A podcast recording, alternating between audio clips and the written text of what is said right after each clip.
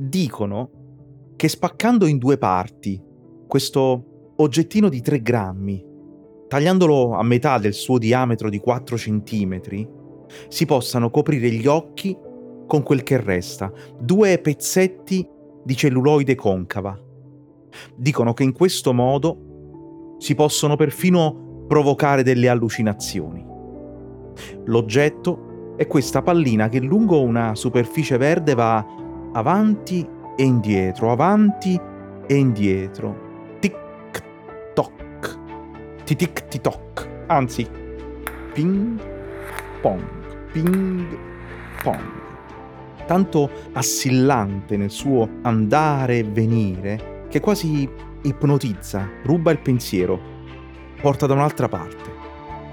Così era parso a Glenn Cowan. Questo gli era successo aveva perso la sua partita ai mondiali e si era messo a palleggiare un altro po' concerti coreani, incantato, fino a scordarsi dell'appuntamento preso coi compagni per tornare in albergo.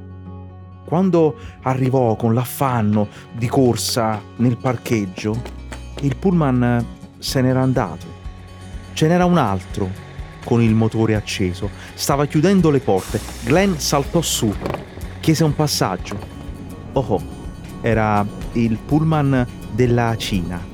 Eh, niente di male, solo che nel 1971 cinesi e americani non si parlavano. Io sono Angelo Carotenuto. Ogni mattina curo la newsletter Lo Slalom e questo è Rimbalzi, un podcast prodotto da Cora Miglia.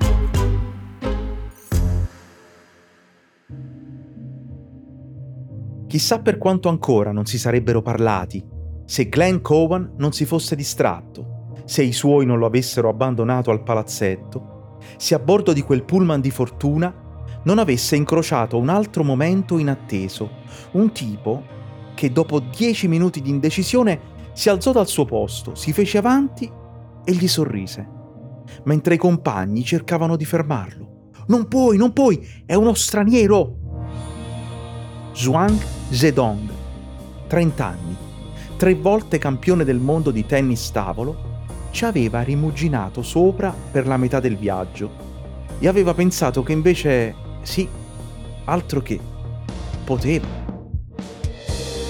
Avrebbero cambiato il corso della storia, avrebbero spinto USA e Cina a riallacciare le loro relazioni avrebbero preparato il terreno alla prima visita di Richard Nixon a Pechino. Oggi la chiamiamo la diplomazia del ping pong. Erano solo due ragazzi che volevano parlarsi, sensibili al fascino della curiosità, al potere degli incontri, non a quello dei governi. Stabilirono il primato dello sport sulla politica, la superiorità della parola e del confronto sui muri e sulle barriere. Glenn Cowan era uno studente diciannovenne del Santa Monica College, così tipicamente dentro la controcultura californiana. Un capellone. Si era trasferito da New York a Los Angeles anche per migliorare i suoi colpi da Milla Boxar, un santone del ping pong. Impugnava la racchetta con la mano sinistra passava per essere un tipo geniale e sregolato, sensibile alla marijuana e al sesso libero. Si era qualificato per quei mondiali di Nagoya, in Giappone, con una mezza impresa ai campionati americani. Zhuang Zedong era uscito come i suoi compagni da un periodo in cui il gioco era stato individuato come un segmento del revisionismo alla dottrina di Mao la rivoluzione culturale lo aveva censurato, per poi rivedere le proprie posizioni fino a chiedere ai suoi atleti di colpire ogni pallina come se fosse la testa del nostro nemico capitalista. Anche questo fa lo sport da molto tempo. Diventa un mezzo nelle mani del potere. Ma Zhuang, Zhuang quella mattina si smarcò. Nixon e Mao erano nemici, non loro due, non lui e Glenn, appassionati delle stesse racchette, delle stesse palline. che cosa avevano a che fare con la guerra fredda. Gli eserciti dei loro paesi si erano scontrati in Corea, certo. La Cina comunista aiutava il Vietnam a far impantanare l'avanzata americana, d'accordo. Ma a parte il fatto di essere uno rasato e l'altro un fricchettone, ecco, a parte la zazzera, ma che altro li divideva? La lingua. La lingua li divideva. Zhuang allora chiese aiuto all'interprete. Rovistò nel borsone fra gli oggetti che si portava appresso, scartò l'idea di porgere all'americano una spilletta con il volto del comandante supremo, il grande timoniere, e tirò fuori una serigrafia delle montagne di Huangshan, dove tra le briofite e le felci si sale per vedere la luce di Buddha. Gli disse qualcosa tipo: I nostri popoli sono amici. Cowan avrebbe voluto ricambiare. Si frugò le tasche, ma aveva solo un pettine. Allargò le braccia, mormorò Grazie, buona fortuna. E scesero insieme dal pullman, senza immaginare che lì fuori un fotografo giapponese avrebbe fatto click. Tic, tac, tic tac. Io la tiro di là, tu la tiri di qua. Ping pong. Ping pong. A te? A me. Che cos'è se non la simulazione di un dialogo? Io batto, tu rispondi. Appunto, rispondi. Non puoi tacere. Non puoi sottrarti. Chi esce dallo scambio ha perso. Scambio. Ma non nel senso di equivoco, di errore, un abbaglio. Scambio nel senso di confronto. Un confronto è riconoscersi, è rispettarsi, è accettarsi l'un l'altro, anche se non siamo nella stessa metà del campo, anche se siamo separati da una rete, anche se provo a metterti in difficoltà con una palla tagliata nell'angolo e tu mi rispondi con una schiacciata. Ping pong, ping pong. Però parliamo. Cowan avrebbe trovato un modo per ricambiare il regalo. Si mise in giro per negozi, comprò una maglietta con il simbolo della pace e il verso di un pezzo dei Beatles, Let It Be lascia che sia. Quello che nel frattempo si stavano dicendo dentro la cerchia del Partito Comunista Cinese e pure alla Casa Bianca. Perché no? Lascia che sia. Quando la foto del pullman finì sulla prima pagina di Da Kankao, la pubblicazione che circolava negli uffici del governo di Pechino.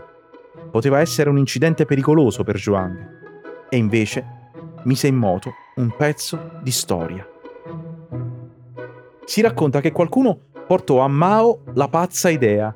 Invitiamoli, facciamoli venire qui. Più passavano le ore e più la proposta si faceva strada.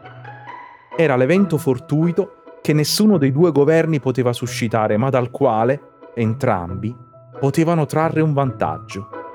Mao trovò un ostacolo solo nella sua governante, Wu Xujuan le aveva detto di opporsi a ogni ordine dato di sera, perché prendeva sonniferi. La cosa più difficile fu passare la sua barriera, convincerla che lui fosse in sé. Nell'ultimo giorno dei mondiali giapponesi di tennis tavolo, agli americani arrivò l'invito. Erano in 15 e prima di loro nessuno che non fosse comunista aveva attraversato la frontiera dal 1949 raggiunsero il paese volando fino a Hong Kong, ancora sotto il controllo della regina Elisabetta d'Inghilterra, e di là, con un treno, fino al confine, attraversando a piedi un ponte. Nel gruppo c'era Judy Bocensky, 15 anni, portava la minigonna e dovette chiedere l'autorizzazione a mamma e papà, al telefono con l'America. Erano due insegnanti dell'Oregon. In Cina a giocare a ping pong. Ma sei sicura? Dal John Lee, di origini coreane, aveva avuto il padre, due fratelli e una sorella uccisi in guerra. e rifiutò. John Tannehill, 18 anni, si presentò con un jeans blu assai di moda e Connie Swiris con dei pantaloni viola a gamba larga, assai anni 70. Nove tra giocatori e giocatrici, sei dirigenti. Loro sbarcarono senza sapere niente della Cina e in Cina scoprirono. Non sapevano che nel frattempo l'uomo era sbarcato pure sulla Luna. Rimasero per una settimana. Visitarono la Grande Muraglia, il Palazzo Proibito, giocarono alcuni amichevoli contro i più forti al mondo. Quando Cowan capì che gliele stavano facendo vincere di proposito, davanti a 18.000 spettatori gridò al suo avversario: Guarda che ti avrei battuto lo stesso! Non era vero. I dirigenti americani avevano solo paura che facesse qualche scemenza mandando tutto all'aria. Lui aveva innescato il grande passo e lui era così immarcabile da poterlo far finire in uno sgambetto.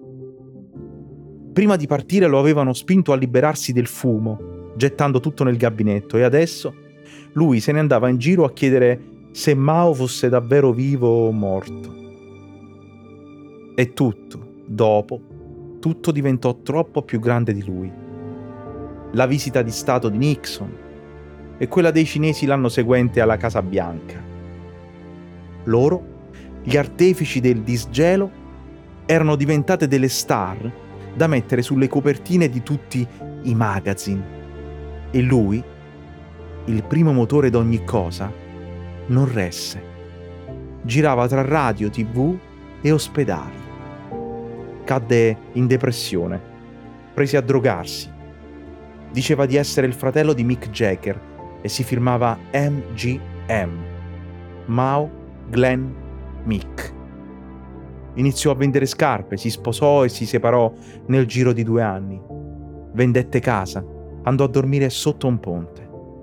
Sarebbe morto nel 2004 per un attacco di cuore.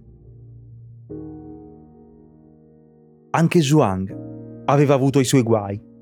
Era stato il capo delegazione della visita negli Stati Uniti, ministro dell'educazione fisica al ritorno in patria, ma avrebbe pagato nel tempo la sua vicinanza alla cerchia di Mao. Era stato caro a Jiang Xing, la moglie di Mao. Un colluso, lo esiliarono. Finì in prigione con la colpa ulteriore di possedere un orologio svizzero. Perse tutto. Tentò il suicidio. Quando uscì, trovò lavoro come spazzino. Aveva sempre quella maglia. La maglia con il verso di Lennon e McCartney. Let it be, lascia che sia. La maglia con il simbolo della pace. Non aveva mai dimenticato quel tipo strano che gliel'aveva regalata. Così, appena fu possibile, quando a ridosso delle Olimpiadi di Pechino 2008 la Cina volle mostrare al mondo il suo volto più cordiale, Zhuang poté fare l'ultima cosa che gli stava a cuore, volare a Los Angeles dalla madre di Glenn. Non averti più rincontrato, scrisse in una lettera al suo improbabile amico, è il rimpianto più grande della mia vita. Si erano incrociati per sbaglio, avendo in comune solo l'amore per questo gioco così buffo e così diffuso. Cominciato con un tappo di champagne come pallina, scatole di sigari per racchette e qualche libro usato al posto della rete. Così almeno narra la leggenda della sua fondazione non meno improbabile del racconto sulla nascita di Roma. Tic toc, titic titok, ping pong. Questo strano rumore che fa sul tavolo ogni rimbalzo aveva portato addirittura un po' di pace in più nel mondo. In fondo bastava volerlo, come sempre. Basta un ragazzo che perde un pullman e un altro che abbia voglia di parlargli.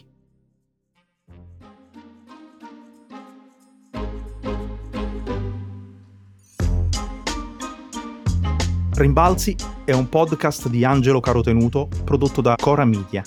La cura editoriale è di Francesca Milano. La producer è Monica De Benedictis. La post-produzione e il sound design sono di Filippo Mainardi. La supervisione del suono e della musica è di Luca Micheli.